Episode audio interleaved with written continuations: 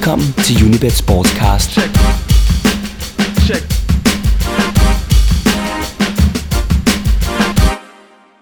Velkommen til en ny udgave af Unibet Sportscast, der dengang handler mest om de fodbolde, der sparkes til i Afrika, hvor African Cup of Nations er gået ind i sin afgørende fase. Og så om dem, som begynder at trille i Tyskland fra fredag aften. Men først så lukker vi lige kategorien boldkastende mænd for denne omgang. Danmark tabte som bekendt kneben til Spanien i kvartfinalen ved V M og må derfor nøjes med at spille om de sekundære placeringer. Det betyder så også, at debatten om, hvad der i grunden er Danmarks nationalsport, sikkert forstummer for denne gang. Og det, som T V to sportschef Frederik Clausen i Fagbladet Journalisten kaldte Københavner fodboldjournalist Parnasset ved at erklære sig som de moralske sejrherrer. Vi har lagt et link til den artikel og den bramfri meningsudveksling på vores blog. Men med Danmark uden for medaljerækken, så var det nærliggende at spørge håndboldeksperten Ian Marco Fogh, om det så betyder, at vi skal betragte turneringen i Katar som en fiasko. Og Ian, Danmark de er ude efter en øh, tæt kamp mod Spanien. Skal den hårde dom så ikke være fiasko, selvom du inden turneringen jo alligevel sagde, at Danmark blev ikke verdensmester? Nej, det synes jeg bestemt ikke, fordi det, man skal tænke på, det er, at vi er op mod de regerende verdensmester, og vi ryger ud med mindst mulig marginal, de scorer med i sidste sekund. Så, så det er langt fra en fiasko. Det vil sige, det er nærmest dårlig en skuffelse. Men, men det, der er så skide interessant, uh, undskyld, undskyld udtrykket, det er bare, at uh, det er ofte de små marginaler, der afgør, hvor langt du kommer til sidst. Og den kamp mod Argentina, vi spiller udgjort, den viste sig bare at være rigtig dyr, fordi vejen til finalen blev bare så svær. Vi skulle møde øh, Spanien, og havde vi slået dem, så skulle vi møde Frankrig. Og Frankrig er øh, måske bedre end Spanien. Men havde vi vundet over Argentina, så hed den hed Egypten, og den havde, øh, hed en, en, semif- øh, eller en semifinal mod Katar. Og det har været helt anderledes. Nu hedder den ene semifinal, den hedder Polen mod Katar. Det var nok ikke ligefrem en, vi havde set komme. Og dog, øh, fordi vi havde dem faktisk begge med som Dark Horses øh, inden turneringen, og man kan sige, at Katar har en fantastisk øh, dygtig taktisk træner i Rivera. Øh, så har de øh, to af verdens bedste målmænd, og de har nationaliseret øh, blandt andet Saric, som står i Barcelona. Og så må man sige, at øh, både øh, Markovic og, og Caporte, deres venstre bak, har ramt et meget højt niveau. Øh, og så har de tilskuerne i ryggen, og egentlig fået en øh, god lodtrækning, så, så for mig er det ikke stor overraskelse, men selvfølgelig det, at de kan slå tyskerne. Det, havde, det var det ingen af os, der havde regnet med. Polen derimod, de har været sådan lidt heldige, eller måske kloge. De lå sig tage til Danmark, eller, eller gjorde de. Men de fik svenskerne, og svenskerne var ude Kim Andersen, så det var ikke noget problem for dem at, at vinde den kamp. At de så slår Kroatien, det er selvfølgelig en stor skalp, men man må også sige, når man kigger på Kroatien, så har Kroatien slet ikke ramt det niveau, som vi havde forventet. Så, så nu står Polen mod Katar, som kan blive meget spændende, og skal man vurdere de to hold, så er der måske et lille plus til Katar, fordi de er hjemmebane, fordi de har rigtig gode målmænd, og fordi de måske har den dygtigste træner. Men hvis du nu får ret i det, så kan vi se frem til en finale, der lad os bare gå planken ud og så sige, den hedder Frankrig mod Katar. Hvad vil det gøre for håndbolden, hvis Katar sensationelt bliver verdensmester? Altså, det vil sætte håndbolden i et dårligt lys, fordi så vil man sige, så vil man kunne købe sig til en medalje. Og det tror jeg også håndboldelskere, vi håber virkelig ikke, at det sker. Altså, de har heller ikke det bedste hold, men de har ramt dagen, og de har nogle parametre, der virker, og de har en masse tilskuere i ryggen, og det plejer at hjælpe på, på hjemmeholdene. Men man så Spanien slå Katar, og jeg vil vurdere, at kommer de op mod en af de hold, Spanien eller Frankrig, så vil de få det svært. Mod Polen kan de have en lille chance, fordi deres forsvarsspillere egentlig passer meget godt til de her tunge øh, polakker, som kommer, og polakkerne mangler Jaska, som er måske deres bedste playmaker. Så derfor så tror jeg på, at hvis de skulle i finalen, så, så må det blive endestationen for dem. Så du kan ikke, du kan ikke forestille dig, at, at Katar sensationelt ender som verdensmester? Jeg vil sige, at alt kan ske i håndbold, og med måske femten tusind i ryggen og et par øh, dommer, som en lader sig rive med, så kan det blive svært for hvilken som helst modstander. Men jeg har meget svært ved at se det, fordi de rent holdmæssigt for det første ikke har nogen stor bredde, og for det andet så har de slet ikke de spillere, som skal til for at blive verdensmester. Ja, velkommen til Sportscasten, hvor gæsterne i dag, det er min yndlingsfjende, sådan fra et firmamæssigt synspunkt, nemlig Tipsbladets spilekspert, med streg under ekspert, Jakob Hansen, og sekserens ekspertkommentator, Mikkel Bischoff. Sidstnævnte arm bringer vi i dag ud på lidt dybere vand, end han plejer at være på, fordi han skal forholde sig et ekstra meget til tysk fodbold, men det bliver jo også mere og mere en hjemmebane for dig, i takt med, at der ryger flere Bundesliga-kampe over på øh, femmeren og sekseren, eller hvad? Ja, det er så et stykke tid siden, vi har haft nogen, men, men det er da rigtigt nok, at der er noget samarbejde mellem, mellem kanalerne. Så jeg har da sat mig lidt ind i tysk fodbold, men jeg ser ikke helt så meget tysk fodbold som engelsk fodbold, det må jeg sige. Så, så Jakob ved siden af mig, han er, han er stærkere der. Uh, vi skal også nå at vinde African Cup of Nations, hvor vi er nået frem vi. til, til knockout-kampene. Og uh, der er vi jo heldige med, at, at Mikkel og jeg vi stod i vores tv-studie her sidste sommer, og derfor så havde vi rig lejlighed til at beskæftige os med, med de afrikanske deltagere. Og der er nogle af dem, jeg ovenikøbet af den her turnings favoritter, så uh, der tager vi hånd om dem lidt senere. Men Bundesligaen først. Den begynder fredag aften, når Wolfsburg hjemme tager imod suveræne nummer et i form af Bayern München. Og det bringer der naturligvis det store, spændende spørgsmål op. Hvem bliver nummer to i Tyskland i den her sæson? Jakob. Det gør Wolfsburg. Fordi de er så stabile. Suverænt det, det næst mest stabile hold i efteråret. Og det er egentlig bare en øh, videreførsel fra, fra sidste sæson, hvor, hvor, de, øh, hvor de slutter på tredive eller tres point. Og i de to halvsæsoner kører, kører tredive point begge dele. Nu er de så lige øh, givet den en nøk mere op på fireogtredive nu. Det er utroligt stabilt, så det holder de og bliver nummer to. Ja, det kunne godt være.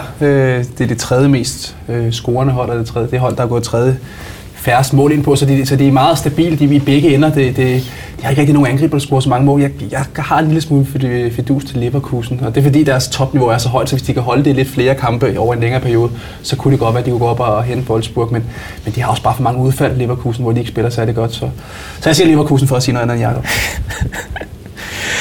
Jeg kan så lige bidrage med, at Sportsmagasinet Kicker, de har spurgt deres læsere, de har sådan spurgt læserne om, blandt andet, hvem de tror øh, når Champions League-pladserne. Og der er, der er bred enighed om, tooghalvfems procent af Kickers læsere, de tror, at det bliver at Wolfsburg tager en plads. syvoghalvfjerds procent, de tror, at Leverkusen tager en plads i, det vil så sige, top, top fire. Gladbach har femogfyrre procent, Schalke nul fire, otteogfyrre procent. Og så Augsburg med to komma otte procent. Så stor forstærkning var, var, var Pierre Emil nok heller ikke. Dortmund var slet ikke med på den liste, faktisk. Men det, men det er jo meget passende, at vi skal tale om Dortmund. En katastrofesæson. Hvad nu i foråret? Er det, er det, er det comeback, eller er det et langt slagsmål mod nedrykningsstregen? Det er det, der er sjovt med som Dortmund. For mange gange, hvis man har dårlige resultater, så siger man, at jeg håber på, at kampene kommer hurtigt igen, så vi kan vinde det. Men det tror jeg ikke Dortmund gjorde. Jeg tror, de var rigtig glade for at gå på ferie, for det virkede bare som om, at de ikke kunne vente. De havde brug for nogle nye input. De havde brug for lige at måske ikke at kigge hinanden i øjnene i, i et par uger, og så, og så få en frisk start. Så jeg tror, at det må blive bedre for Dortmund. I en stor del af efteråret, synes jeg, at de egentlig, altså, de, de, de fik ikke de point, de skulle have, men de spillede egentlig udmærket i nogle kampe, og så gik det fuldstændig ned til sidst, og, og blev, blev, blev længere og længere mellem snapsene. Men jeg tror godt, de kan forvente. Altså, de har jo, de har jo det anden bedste hold i Bundesliga, så de må begynde at, at, at, at få nogle sejre på et tidspunkt. Men de har en hård start. De, de, åbner, de åbner mod Leverkusen, og så har de sådan en hjemmekamp mod øh, formstærke Augsburg bagefter. Så det, det er ikke den nemmeste, det er ikke de to nemmeste kampe at få seks point i. Nej, det er det da bestemt ikke. Men jeg, det, jeg kan ikke forestille mig, at de ryger ind i nedrykningsproblemer. Det kan jeg simpelthen ikke forestille mig. De har, som Mikkel siger, det, det er klart den, næst, den næstbedste trup. Det har de. Og jeg er overbevist om, at de har nydt godt af en pause. Fordi det var nemlig, de var, de var nået til det punkt, hvor de, det skulle være det er slut nu. Nu skal vi Nu skal vi have clearet hovederne. Jeg, jeg, jeg, jeg kan ikke tro andet, end det har gavnet dem at have pause og komme ud igen nu. Og det transfervinduet er ikke helt lukket, men de har allerede forstærket sig i form af Kevin Campbell fra Salzburg. Ja, og det, det, altså, det er også en, der ligger lige til højre benet. Altså, det er lige præcis en spiller, som, som har spillet det her intensive, højintensive form for fodbold, i, altså en, en endnu mere intensiv form for fodbold i, i Salzburg, og så skal til Dortmund, så han skal ikke have en anden tilvændingsperiode, hvor han pludselig skal lære at, at presse som, som Balotelli i Liverpool. Det lærer han nok aldrig. Men altså, ham, han ved jo godt, hvad det man gør, og jeg tror ham, og så lige så vigtigt er Reus, måske, hvis han kan få en længere periode, hvor han ikke knækker anklerne, så kunne de to blive rigtig gode sammen. Ja, jeg er helt enig. Så ja. det, det, det lyder som, øh, jeg læste et citat af Günther Netzer, øh, mangeårig I R D-ekspertkommentator, før det er en super, super, super fodboldspiller. Rent faktisk en af de få mennesker, som i aktuelle sportsstudio i hine dage i Laksko har sat fem ud af seks. Det, det klip kan man finde på, finde på YouTube, bare for, bare for at se, hvor, hvor stor en chef uh, Günther Netzer var. Netzer, han tror rent faktisk, at der er en chance for, at Dortmund når helt op til fjerdepladsen. Det kan jeg ikke forestille mig. Det, det er jeg nødt til. Jeg, jeg lægger hovedet på blokken og siger kategorisk nej. Det kan jeg ikke lade sig gøre. Det tror jeg simpelthen ikke på. Så Så du tror ikke på en Champions League-plads? Vil du så, kan, kan det så en, en Europa League-plads? Kan de nå så højt? Nej, der... Ja, det kan de godt. Det tror jeg godt, de kan. Men tolv point op til en fjerdeplads. Jeg tror ikke på både Gladbach, Schalke, Wolfsburg, Leverkusen. Ja, de alle sammen går så ustabilt et forår i møde. Eller bare to, bare to af dem går så ustabilt et forår i møde, så Dortmund kan nå op på fjerdepladsen. Er det ikke et problem, når man øh, har nogle spillere, som øh, på især den engelske transferbørse, altså det navn, der bliver nævnt hver eneste dag, Matt Hummels for eksempel. Er det ikke et problem, at man ikke vil, muligvis kan holde på dem, hvis man ikke når en af de der europapladser? Jo, helt klart, at Hummels, nu har han så også selv været ude at sige, at, at, at det ikke er afgørende for ham, at han skal spille i Champions League næste sæson, at han, er, han prøver at blive lidt en, en klubmand, og han er en klubmand på mange måder i Dortmund. Så, så det, altså, signalerne fra ham er måske ikke så slemme, men, men jeg kan godt se potentialet i det, for de har jo spillere, som, som vi kunne begå sig rigtig godt. Reus røger jo højst sandsynligt væk, ikke? Hummels, Hummels kunne røge. De har, de har spillere, som, som er rigtig dygtige, og som, som de nok mister, hvis de ikke tilbyder den Champions League i næste sæson. Og så bliver det jo en, en, altså, bliver det nærmest selvforstærkende, så skal de ud og finde den igen. Og man vil sige, at rekrutteringen har ikke været særlig god her på det seneste. De to angriber, de har hentet, har jo ikke kunne ramme noget som helst øh, i Mobile. Ej, for søren. Ja. Og rammer, så, så de to, de, altså de, de leder jo stadig efter, øh, efter sige, den, den målscorer, den der kan tage lidt over efter Lewandowski, også en opspilstation, og de har bare ikke givet noget som helst, de spillere endnu. Så, så altså, det, det bliver svært for dem, hvis de begynder at miste de spillere, det gør de jo nok, hvis de ikke kommer i Champions League. Ja, det tror jeg også. Ja, jeg tror klart, det kommer til at blive ris til røven. Ja, fordi nu, du bruger rigtig meget tid på Premier League. Og man må så sige, at nogle af de der, altså tyske spillere har jo været, specielt efter, efter V M, har været enormt hypede.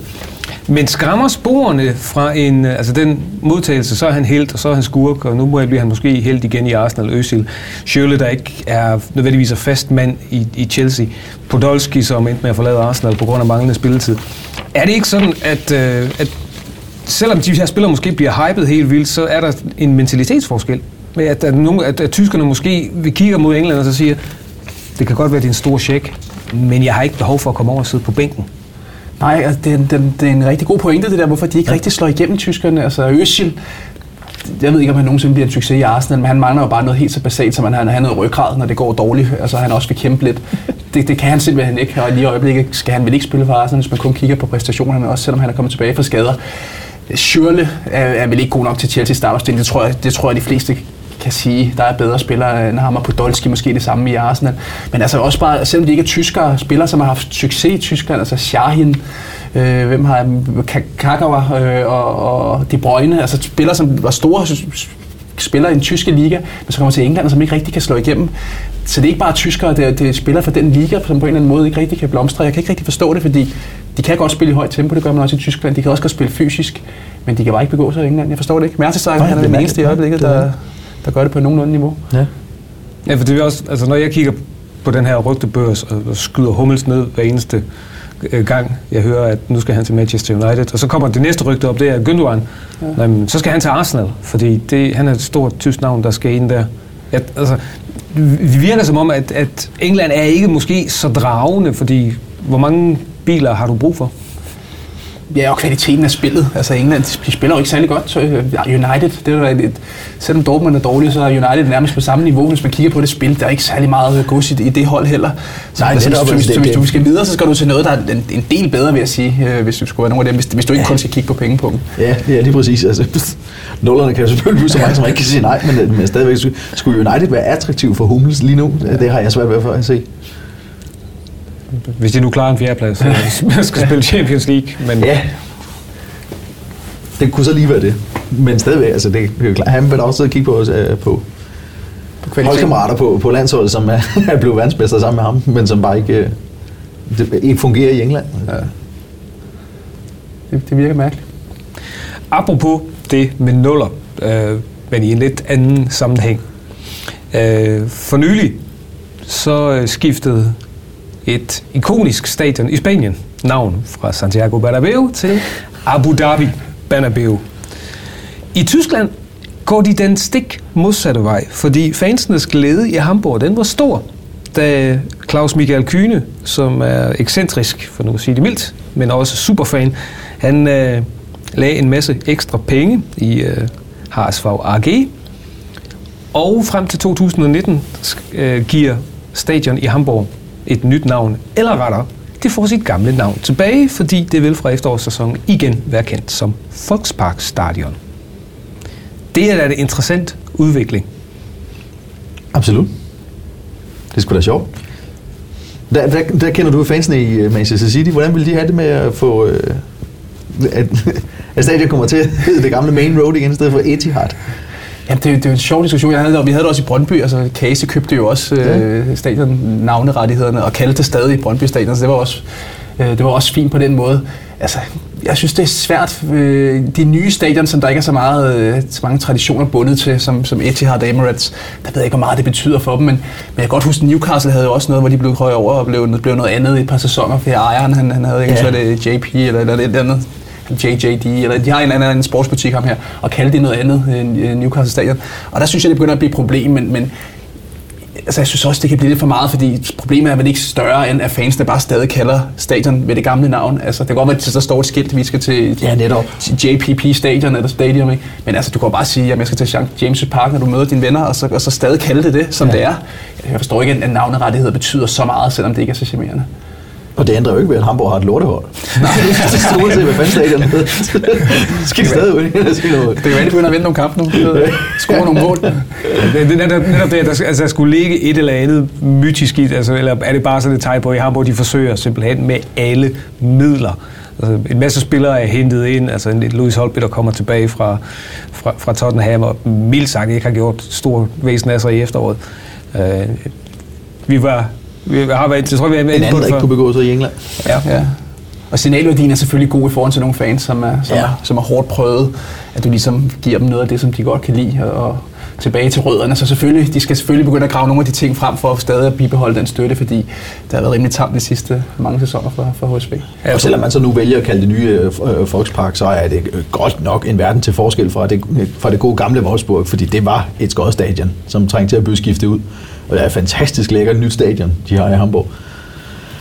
Så... Ja, over, overdækkede pladser og alt muligt. Og, og, øh... Man er godt nok romantiker, hvis man længes tilbage til det gamle Volksparkstadion. Det er jo sjovt også i, også, også i England, at vi også snakker om nogle gange, det der med, at der er mange spillere, som glæder sig til at komme på Wembley. Men det er jo ikke Wembley, de spiller på nu. Det er jo bare et, et nyt stadion, som bliver kaldt Wembley, og som ligger så nogenlunde samme sted. Så det der mytiske, altså, det ligger ved det gamle stadion, men, men nogle gange så synes jeg også, at så, så, så, så kan et navn også gøre for meget, fordi altså, du kan lige så godt spille på, på, på Emirates Stadium som, som Wembley, hvis du kigger på, på, på den måde, de er bygget op på. Det er jo bare en af de her nymoderne øh, stadions, hvor, hvor folk ikke larmer særlig meget. En anden klub, eller de fleste klubber, de spiller i dag på, på firmastadion. Så en af de klubber, der spiller på et, et firmastadion, det er holdet nede i Mainz. Og dem skal vi til nu af indlysende årsager. Uh, og det, eller indlysende, det bliver det, fordi det er herr Hansen, der tvinger mig til at, til, at, til at tage turen til Mainz. Bare fordi jeg ikke er enig. jeg, jeg, jeg har stået i vores uh, tv-studie, og så har jeg meget skråsikkert sagt, at jeg tror... at Kasper Hjulmand nærmest har lov til at rykke ned med Mainz, at øh, han overhovedet ikke er fyringstruet. Og så fik jeg et opkald fra herr Hansen om, at han bestemt ikke var enig med mig. Det får du så nu lejlighed til at uddybe. Jeg er bare ikke helt så hundrede procent enig med dig i, at han nødvendigvis får lov at overleve en øh, nedrykning. Det er, jeg, jeg er ikke lige så skråsikker, som du er. Fordi i efteråret begyndte der at komme mukken i krogene fra... Det var så primært præsidenten, som var ude med øh, kritik, og sportschefen skynder sig at bakke Hjulmand op med, at jamen, øh, spillet er stadig udmærket. Jeg havde været mere bekymret, hvis det havde været helt til rotterne, og vi ikke... Vi har også tidligere havde haft dårlige halvsæsoner under Thomas Tuchel. Men netop det der, at præsidenten er ude og, og savne øh, kampgejst, slet og ret, og nu vil han se noget aggressivitet, og, altså, det, og det kan være, det er floskler at stå og fyre af i en skidt periode, men hvis det er det, ledelsen pludselig mangler, så ser jeg et problem for Kasper Hjulmand, fordi han er jo en helt, helt anden person end en Thomas Tuchel og en Jürgen Klopp, som er hans forgænger i Mainz. Og han er jo på ingen måde en så medlevende træner, skal vi kalde det, med, et pænt, med et pænt ord. Han er, han er jo på ingen måde, og hvis, hvis det er det, klubledelsen pludselig synes, de savner, så er Hjulmand jo, som jeg oplever ham, jo ikke den type. Og derfor er jeg ikke sikker på, at han nødvendigvis overlever en nedrykning. Og de har altså kun tre point til sidstepladsen. Det kan nemt med en nedrykning. Og problemet er så også, fuldstændig enig med Jacob, også, også altså, hvis, du har, hvis du ikke er så medlevende som, som, øh, som træner, så kunne du måske have en assistenttræner, som står og bjeffer ude på linjen og råber og skriger og, og forsøger at få tilskuerne lidt mere og, og vække spillerne, men det har de jo heller ikke, så Kjeld Bortinggaard er jo... Også en forholdsvis rolig mand. Ja, en rolig mand, jo, han er jo samme type, og det er jo meget ja. filosofisk anlagt, så det er jo lidt samme typer, og de, de ved det samme med fodbolden. Men måske en anden type ville måske også kunne gøre det, hvis det ikke var træneren, så i hvert fald have en, en bagi, som kunne bakke lidt op på den måde. Ja, og, og, og det, det præsidenten var ude og øffe over på det tidspunkt, det var, at, at nu, vi, vi er kendt for, for kampgejst øh, her i Mainz, øh, og hvor er den nu pludselig henne, og hvor er aggressiviteten henne, som vi har levet højt på under Thomas Tuchel. Og, og hvis man ikke, på et tidspunkt pludselig ikke føler, at det, det kan Kasper Hjulmand, Kjeld Bortinggaard og teamet altså ikke bidrage med, det kan godt være, at vi spiller nok så fin fodbold, men hvad fanden hjælper det, hvis vi ligger under stregen? Derfor tror jeg ikke på, at han sidder lige så sikkert i sadlen, som du sagde. Man kan få øh, syv gange indsatsen på, at Hjulmand er den næsthøjeste favorit. Så kan vi så prøve at lave sammenligning med, fordi den, den klub, der er i yderste nedrykningsfare, det er Freiburg. Og Freiburgs træner Christian Streich er ham, som har størst, ifølge øh, bookmaker-odds, størst sandsynlighed for at blive fyret. Og den tror jeg heller ikke på. Jeg Ej, tror til gengæld, at Streich kan få lov til at rykke ned. Han kan, han kan få lov til at rykke ned. Han kan få lov til at rykke ned i regionalligaen. Han ryger ingen steder, hvis ikke, medmindre han selv vil. Jeg skal sige, at Christian Streich, han taler, han taler et sprog, som, som ingen af os, som rent faktisk behersker tysk, forstår. Ja, det gør han nemlig. Ja, vi, kan, vi kan se der interview med ham, de simpelthen ikke forstår. Ja, altså det, det gør spillerne heller ikke, kan jeg høre. Nej, ikke altid. Men uh, Christian Streich, han er jo om nogen klubmand, og så har han jo en, en lang fortid som uh, U nitten og U enogtyve-træner i truppen. Og jeg var faktisk i gang med her til øh, et, et andet ærende, så kiggede jeg lidt på nogle af de, nogle af de trænere, som, som har en fortid som U nitten og U enogtyve-træner, og som er blevet forfremmet til førsteholdstræner. Og en af dem, det er Viktor Skripnik oppe i øh, Bremen. Og det er slået igennem ret hurtigt, at han er ungdom, tidligere ungdomstræner, hvor han har simpelthen kylet nogle koryfærer fra Bremen-truppen, som vanen tro, eller i hvert fald inden for det sidste par år, ligger med røven i vandskåben, øh, smidt dem på bænken, og så hævet nogle af hans øh, U nitten og U enogtyve-stjerner, øh, der er blandt v- eller E M-topscoren David Selke, ind på holdet. Og så har han og hans sportschef Thomas Eichin lige købt en dansker, som tilfældigvis har masser af erfaring, Jannik Vestergaard, nede i, øh, i Hoffenheim. Og øh, Jakob, du synes, at det er et røverkøb? Ja, det synes jeg. Men, men det er antal Bundesliga-kamp, han er, han er oppe på. Han er anfører for det danske U enogtyve-landshold, som har kvalificeret sig til slutrunden. Han har, er det to landskamp, han er, to A-landskamp, han er noteret for. Og så at få ham for to komma fem millioner euro.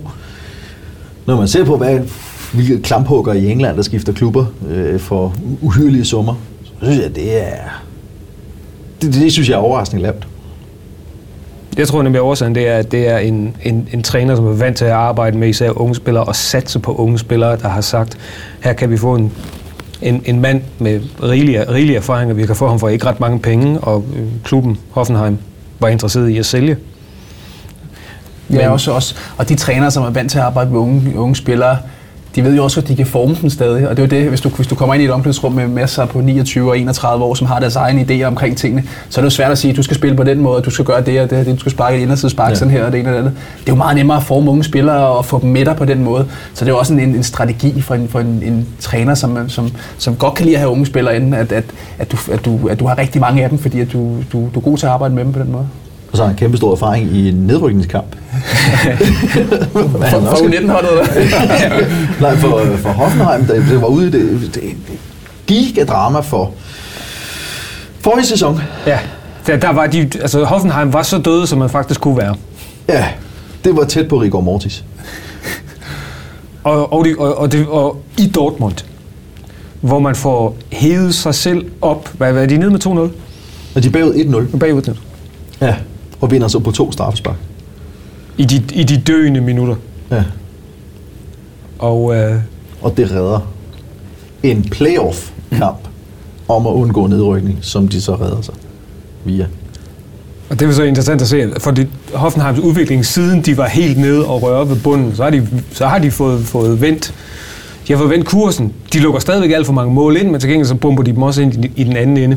Hvorimod, for lige hurtigt at vende tilbage til Harsfag, som også var ude i et nedrykningsdrama i det, i det som tyskerne kaldte sneglekapløbet sidste år, går kun videre, eller bliver kun i Bundesligaen på et sølle udebanemål. Og når man kigger på Harsfags efterårssæson, så kan man godt forstå, hvorfor du brugte et mindre pænt udtryk om det. De har scoret ni mål i ligaen.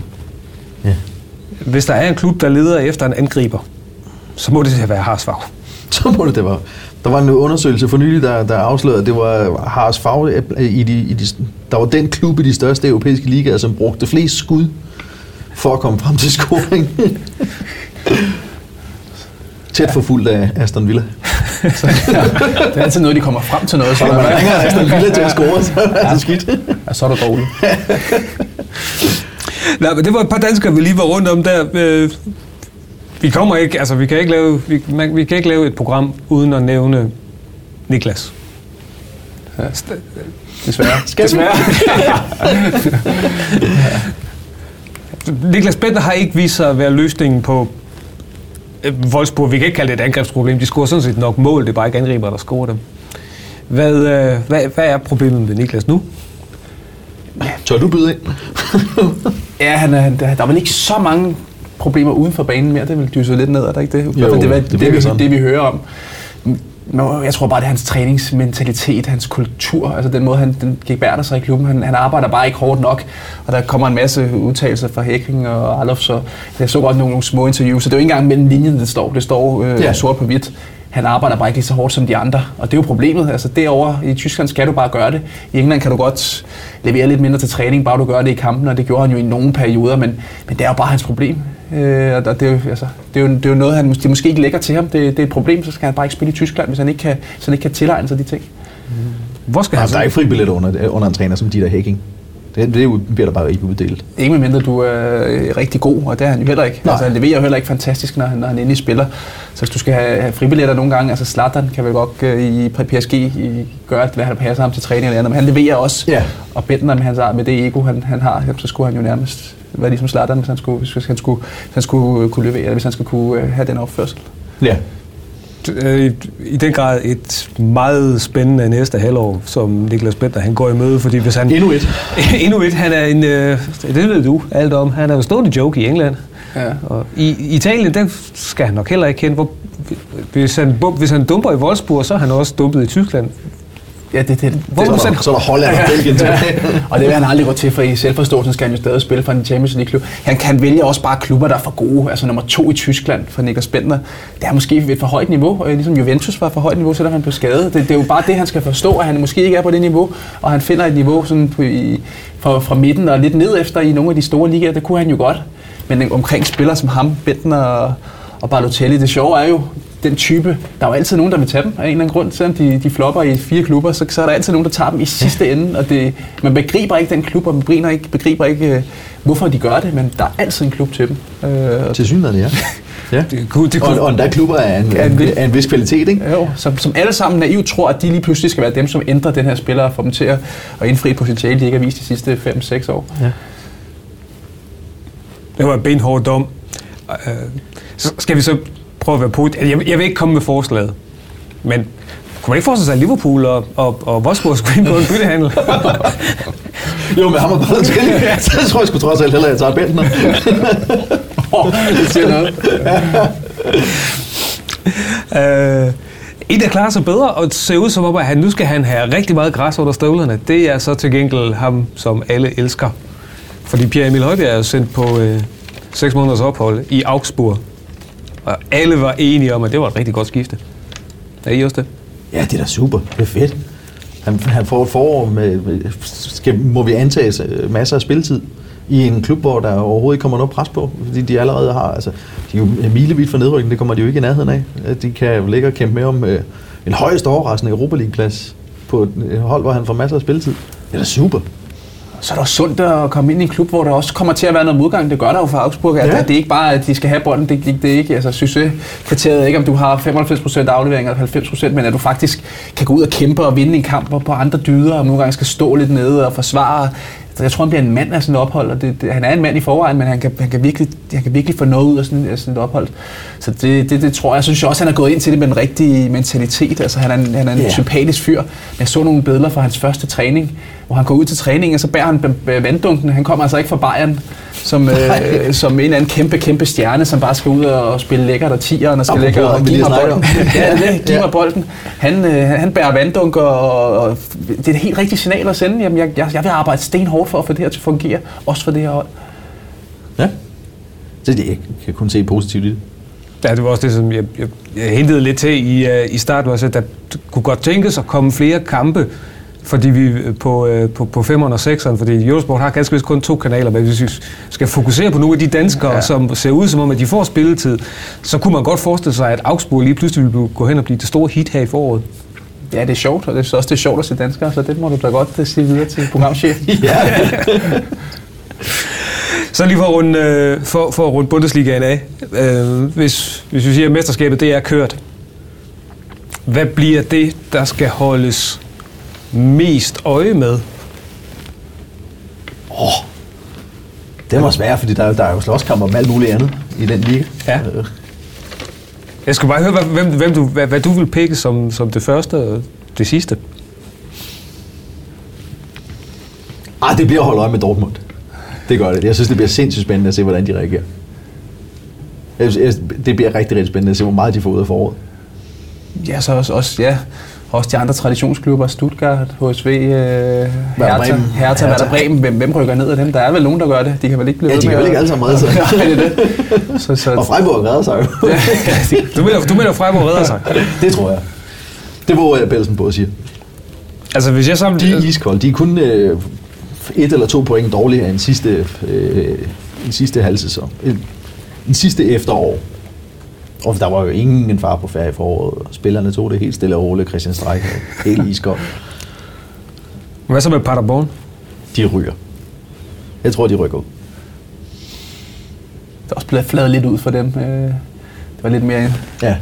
Der var lidt mere hype omkring det i starten, ikke? Hvor de kunne leve lidt på det, adrenalinen og nogle gode præstationer. Så, så blev det lidt ja. Braunschweig over det, synes jeg. Ja, men jeg synes, det er, det, altså det, det, det er jo... Paderborn er jo eventyret om Hobro om igen, eller eventyret om Eibar i, i Spanien, men altså alle eventyr, de slutter jo på et eller andet tidspunkt. ja. Så spørgsmålet, om det er lykkeligt, eller? ja. Men, det er, men, men er, der, er der nogen, der her på forhånd vil sige, der er to direkte dumpepladser, så er relegationspladsen. Er der, er der nogen, der er friske? Ej, vi skal jo have et bud, når vi sidder her, ikke også, Mikkel? Jo. Hvem sender vi ud? Paderborn. Ja, de ryger ud. Og så gør Stuttgart. Uha. Hamburg. Jeg kan så sige, at i sammenligning med Kickers læsere, der er treogtredive procent af dem, der tror, at Paderborn de ryger ud. Og enogtyve procent af kickerlæserne, der tror, at Stuttgart ryger ud. Og der er otteogtyve procent, der tror, at nu går den heller ikke længere for Harsvag. Men det er rigtigt, det bliver, altså i bund, bundgyseren den her gang, det er... Ja, et rotteræs af ramt, det er fantastisk. Så følge, følge, følge, følge, følge kælderduellen, og så se, hvorvidt uh, Dortmund formår at komme tilbage. Det er sådan det, det helt store, det er godt nok. Og så kan vi så ellers vædde på, for, i hvilken weekend Bayern bliver mestre. Ja. Og hvor mange mål de ikke kan sætte. Hvornår i februar, de tager titlen. Og måske få, få, sat en, få sat en pris på, hvorvidt... Der, bliver, der, der ikke bliver scoret, der bliver scoret under ti mål imod, imod Manuel Neuer. Der er scoret fire mål ham, mod ham endnu. Ja. Ja, under ti mål. Det er godt bud. Det er helt vildt, ikke? Ja. I kan sidde to mål i to første kampe, og så der så femten kampe, hvor de kun ikke sidder to mål. Det er helt vildt. Ja, det er det. Det er, selv, altså, selv med det hold, de har, det er fantastisk. Fra Tyskland, så springer vi ned i varmen til en, til en turnering, som øh, Hansen og jeg har kigget rigtig meget på. Fordi der sker faktisk noget i Afrika. Rigtig mange tætte kampe. Øh, med fokus på defensiven, sådan i bedste Ove Pedersen-style. Hvor ja, det må man sige. Rent faktisk holder hjem. African Cup of Nations. Jakob, hvad synes du, at du har set fra Afrika den her gang? Jeg synes, man har set en øh, forbløffende ineff- ineffektivitet. Meget lidt fantasi. Meget lidt... Øh fleksibilitet i angreb, angrebsspillet.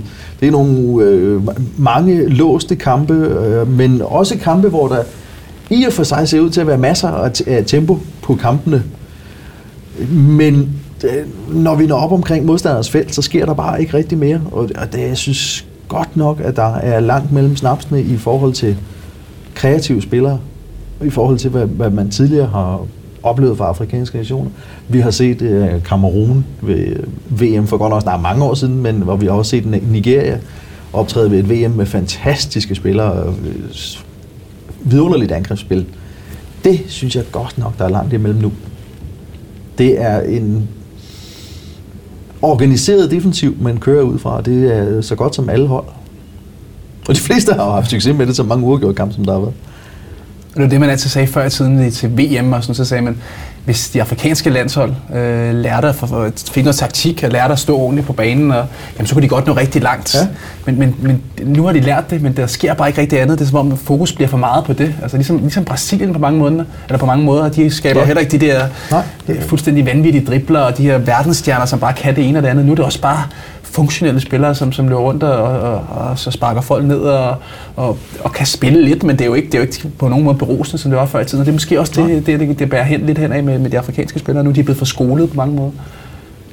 Og de husker måske bedre det, som de er blevet skolet til, fordi vi har, jo, vi har været ude i situationer før, hvor de spiller ekstremt disciplineret i deres hjemlige klubber, og så kommer de ned og skal spille for deres landshold, og så går der fuldstændig indianerfodbold i den. Ja, det er det, der er problemet med nogle af de spillere. Så, så er de... Uh, John Obi Mikel, han er oprydder i Chelsea og skal spille bolden fem meter til side, men så kommer han derned, og så er han offensiv mere, der skal drible og lave alt det. Han gør det så okay, men mange af de spillere, de, de, når de kommer til, på deres landshold, så skal de jo alt for meget og, og gøre alle mulige ting, som de ikke er særlig gode til, og det er det, der bliver problemet. Og så, og så glemmer de også nogle af de ting disciplinært, som de lærer i de europæiske klubber. Vi så Song øh, under V M, som begynder at slå folk, og Ekoto og, og andre kameruner, og så lige pludselig ja. koncentrerer de sig mere om en bonus og, og, og spille V M. Så mange af de ting, som, som de lærer, de dyder, de lærer i Europa, dem glemmer ja. de lige så snart, de kommer dernede. Men det, jeg synes, det er ærgerligt at se, at kreativiteten til synligheden er gået fløjten til fordel for, at vi står godt. Det har ikke givet ret mange spektakulære kampe. Nej, der har været langt mellem, der har været langt mellem, mellem, mellem snaps. Et hold som Elfenbenskysten. Utrolig skuffende. Utrolig skuffende, ja. ja. Men nu til gengæld i en kvartfinale, der hedder Elfenbenskysten og Algeriet. Det er de to på papiret favoritter, inden turneringen gik i gang, og nu er de så så uheldige, at skal støde ind i hinanden allerede her. De ellers. Og Hvis man, hvis man kigger på, hvordan oddsene de er sat, så det bliver igen en, en, en uafgjort af slagsen. Men Elfenbenskysten, hvem har, altså, Algeriet har vel dybest set ikke skuffet? Nej, det synes jeg heller ikke, de har. De er uheldige med et, et sekunds blottelse mod Ghana i, i kamp to. Men kommer stærkt igen mod, mod Sydafrika, hvor de har problemer i den første kamp, og var ikke for alvor truet af Senegal, øh, så de går videre fra en meget, meget svær gruppe. Øh, så jeg, jeg, synes, du, jeg synes, du har ret, de har ikke skuffet i forhold til, til Elfenbenskysten. Så jeg er heller klart mest til Algeriet sådan, i, de, i den duel mellem de to. Jeg synes også, de er mere et hold, altså Elfenbenskysten. Ja. Og det var Elfenbenskystens problem i, i rigtig mange år. De har vel på papiret det klart bedste hold, og det har de haft mange år. Men, men de vinder bare aldrig noget. Altså, det, det, det er vel også sidste nat med ja. klikken nu her, med for nogle af de... Øh, Drogba øh, er væk nu her, ikke? Og Sokora, som var nogle af de bærende kræfter på, på, de, på, på, på det hold igennem mange år, er, er jo væk nu. Men, men de næste bliver jo Touré-brødrene, som også begynder at hænge støvlerne på hylden, ikke? Og Kalou og mange af de der, der er lidt yngre. Og så har de selvfølgelig en ny generation lidt med Boni og dem, men, men, men det skal til at være nu for den her gyldne generation, som synger på sidste vers. Og de har bare ikke kun i, i de store turneringer. Om det så har været i finalen, de taber straffesparkskonkurrencer, eller, eller om det så har været ligesom i V M, hvor, hvor de også ryger ud og, og blotter sig til sidst mod Grækenland. Altså der, det er bare ikke et, et godt turneringshold, hvis man kigger på kvaliteten, og det skal være nu for dem. Men, men det, jeg tror også på alt ud. Ja, og, og ved at se en spiller som Boni, øh, knap nok, øh, groft sagt, øh, ikke har et skud inden for målrammen jo endnu, og vi har set øh, jeg og Touré mod øh, Kamerun i den afgørende kamp. Men sanden går ud efter et krampeanfald, hvor han jo nærmest ser ud, som om han, øh, han har fået et malariaanfald inden, øh, inden de sidste ti minutter. Det er jo forbløffende, og nu skal han ud i knockout-kamp mod den formodet værste modstander af alle allerede i kvartfinalen. Jeg synes ikke, der er, jeg, jeg kan ikke se, hvad der taler for Elfenbenskysten her, andet end deres evner på papiret, men de, papiret har bare ikke hjulpet dem endnu i de afrikanske slutrunder. Altså, det var to, to mandskaber, så vi brugte jo også en del tid på dem under, under, under V M, og det var lidt... Altså, Algeriet var en positiv overraskelse der, man kan så sige, det var også... Pudsigt nok var det Algeriet og Ghana, som var de to lande, der havde tyskerne mest ude i tårne i den, øh, i den turné. Ja, det, det spiller med noget fart. Altså, Algeriet er et andet hold end Ghana. Ghana var også fysik, og, og, og de løb jo tyskerne ned under græstæppet. Algeriet kan godt spille fodbold. De har en masse af teknikere, altså Fegoli og Brahimi øh, er rigtig gode. Bentaleb er også kommet ind og gør det godt. En ung, en ung spiller for, for, fra Tottenham, så de har rigtig mange dygtige teknikere. Det er ikke, det er ikke så meget fysik. Mardes, som, eller Mardes, som spiller i, i Leicester, som også har fået lidt, lidt spilletid i den her turnering, som er en rigtig spændende spiller. Det er super teknikere, de her. De er lynhurtige, så det bliver også lidt, udover det bliver et kollektiv over for, for individualiteten, så er det også, jeg vil sige, teknik, eller teknik over for, for råstyrker og fysik. Ja, i, i ja og, og Algeriet har også vist nogle forskellige ting, hvor, hvor man ikke rigtig har set noget. Altså, Algeriet har vist, de kan nogle forskellige ting. De kunne forsvare mod, mod Senegal, de kan, de kan noget, noget offensivt, de kan spille sig igennem til, til chance, de kan skyde udefra og lave et fantastisk langskudsmål mod, mod Senegal, hvor Elfenbenskysten, der er bare ikke rigtig kommet noget kreativitet. Altså, de kommer frem til meget få åbne chancer, for eksempel mod Kamerun i den, i den sidste kamp, hvor de vinder på et, et langskudsmål, og så fordi Kamerun er fuldstændig ude af stand til at skabe noget som helst den anden vej. Så igen, jeg synes, at Algeriet ser meget spændende ud i den kamp. Så du går og kigger efter øh, det, man kunne kalde permanente storhold efter et efter sådan et europæisk mønster, så kan vi sige, at i Afrika er det de hold, vi hele tiden hører noget om. Vi hører om Kamerun, Elfenbenskysten, Ghana og Algeriet. Så, så fra et, sådan et romantisk fodboldperspektiv, så, så, så er det rigtig godt, at der er tegningerne til de her hold, som begynder at kunne levere øh, med, med afbrydelser, men at kunne, kunne levere trupper år efter år, hvor talentmassen ligesom også følger med, og det ikke er så afhængig af, at der kommer en gylden generation i et land, og så forsvinder det land ned i glemslen. Ja, men vi har bare ikke rigtig set, at det, at det, at det rykker noget, for eksempel ved V M-slutrunder.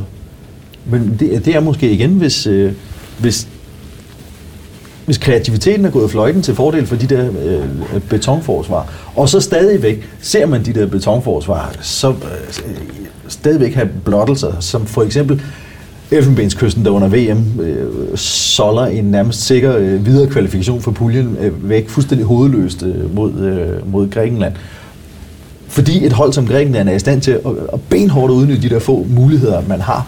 Og det har vi jo for eksempel set her ved Afrika, ved Afrika Cup, at de afrikanske nationer er ikke i stand til at udnytte de få muligheder, der er der, og forbløffende ineffektivitet, når de så endelig kommer foran kassen.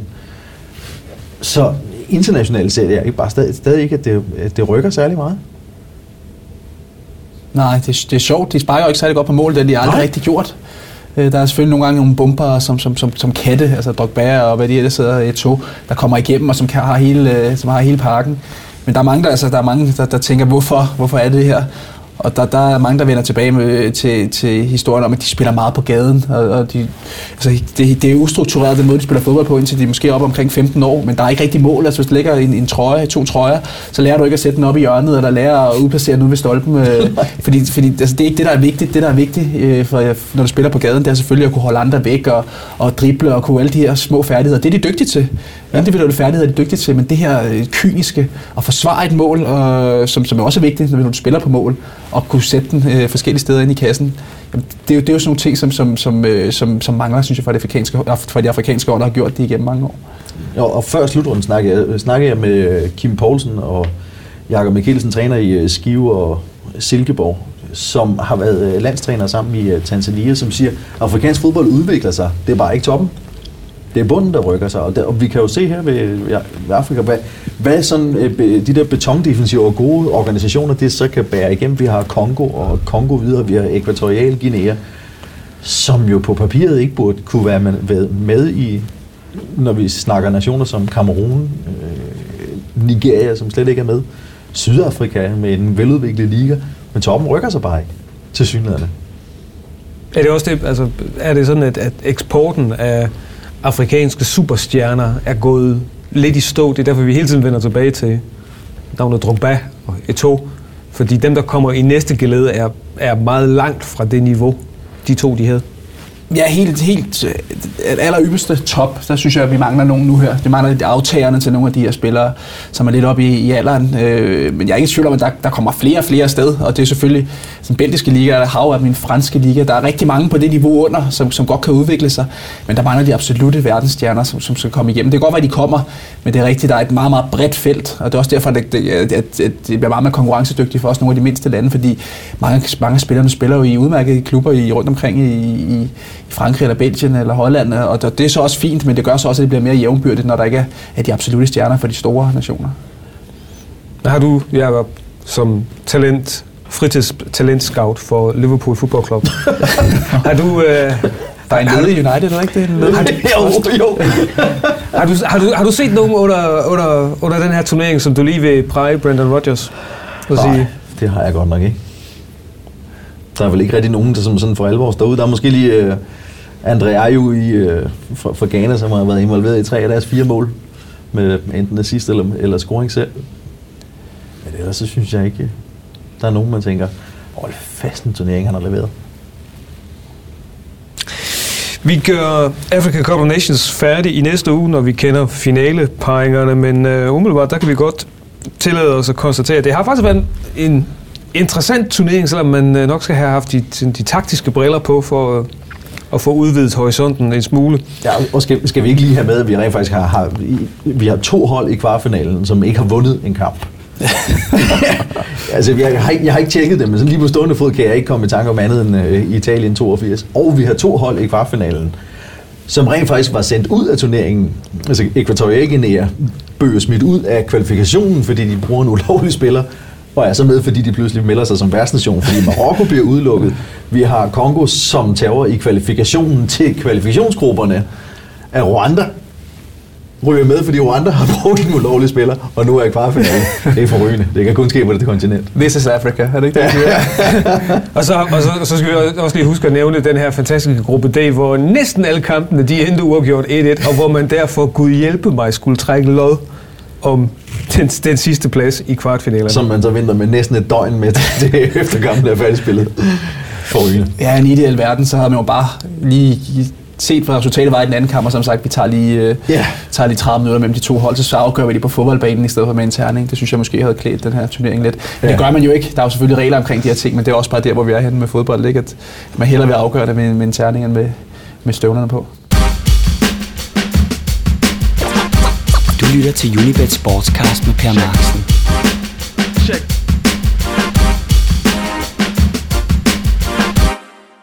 Og her til sidst, så skal jeg huske at sige undskyld. Undskyld for alle de gange, jeg er kommet til at omtale to tusind og femten som et ikke-slutrundeår. Og derfor et år, der per definition er mindre interessant end lige år, hvor vi ser frem mod et E M eller et V M. For to tusind og femten, det er et år med ikke bare én, men mange slutrunder. Men fordi jeg er europæer, så er jeg blevet blind på mit fodboldøje, hvilket i øvrigt også er med til at forklare, hvorfor fodboldens internationale organisation FIFA er blevet, som den nogle gange er. Men det vender jeg tilbage til. Først er det med slutrunderne, for det vrimler jo med dem her i to tusind og femten. I Asien spiller Sydkorea og Australien om titlen, mens vi intensivt dækker de afrikanske mesterskaber i Ekvatorial Guinea.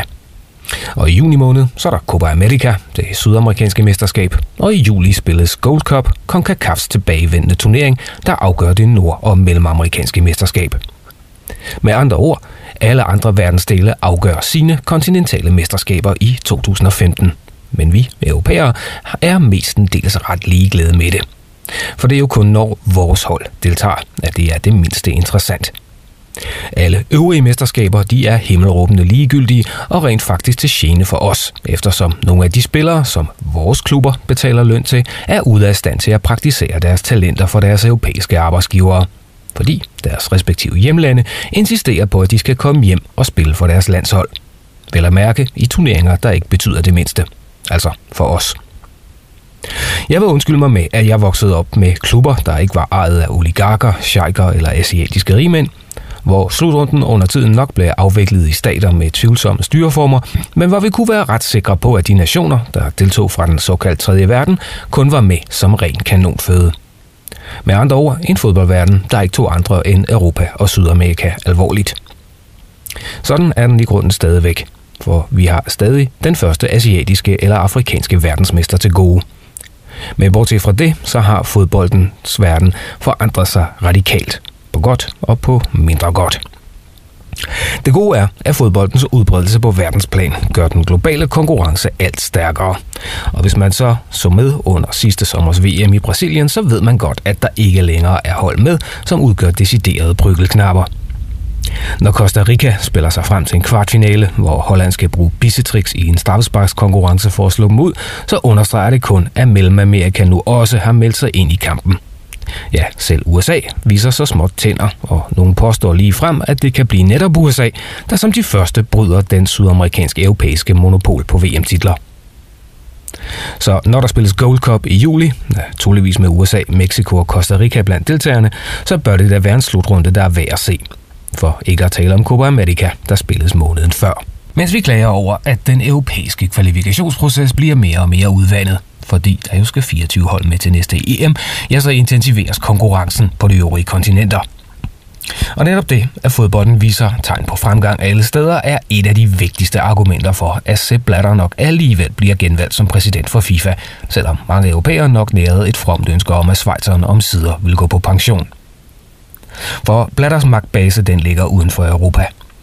I FIFA, der har et land, en stemme, og takket være eminent politisk tæft, så har Blatter været i stand til at samle stemmer i Karibien, i Afrika, i Asien og i Mellemøsten, der har sikret hans genvalg gang på gang. For Blatter, han gjorde tidlig noget, som vi andre forsømte, nemlig at tage fodbolden på resten af kloden alvorligt. Hans motiver, de kan nok drages i tvivl, men at det har givet ham det ønskede resultat, det er hævet over enhver tvivl. Så hvis ønsket om en reformation af FIFA skal blive til noget, så sent som i denne uge, der meldte Luis Figo sit kandidatur på tv-kanalen C N N, jamen så kræver det en mentalitetsændring hos os europæere. Sukker højlydt hver gang vi starter et ulige år, og dermed ikke kan se frem til en rigtig slutrunde, der betyder noget for os, det er ikke vejen frem. Mens alle andre verdensdele gerne samles om tv-skærmen, når der er kampe i Europa, så er det sværere at få europæerne til at gøre det samme, når der for eksempel spilles slutrunder i Asien eller Sydamerika. Men det vil være ulejligheden værd, for niveauet er bestemt ikke det samme som dengang El Salvador tabte med ti et til Ungarn ved V M i nitten toogfirs. Europæere, de kan ikke lukke sig inde i en boble og tro, at fodbolden på verdensplan stadig er på samme stadie, som da kolonierne blev uafhængige for et halvt århundrede siden. At sidde tilbage som fornærmede og nu forhåndværende koloniherrer, der ser klubber blive købt af emirer, sheiker og oligarker, slutrunder forlagt til eksotiske adresser og et verdensforbund, der synes at bekymre sig mindre og mindre om, hvad Europa er interesseret i, ja, det er ikke nogen konstruktiv løsning. Vi kunne jo begynde med at interessere os lidt mere for, hvordan det gik med fodbolden i andre tidszoner. Ikke at gøre det, det overlader pladsen til dem, der nok gør det, men af de forkerte årsager.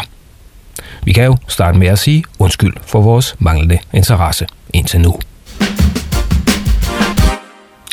Du har lyttet til Unibet Sportscast. Andreas Stefansen sad i teknikken, og mit navn er Per Marksen.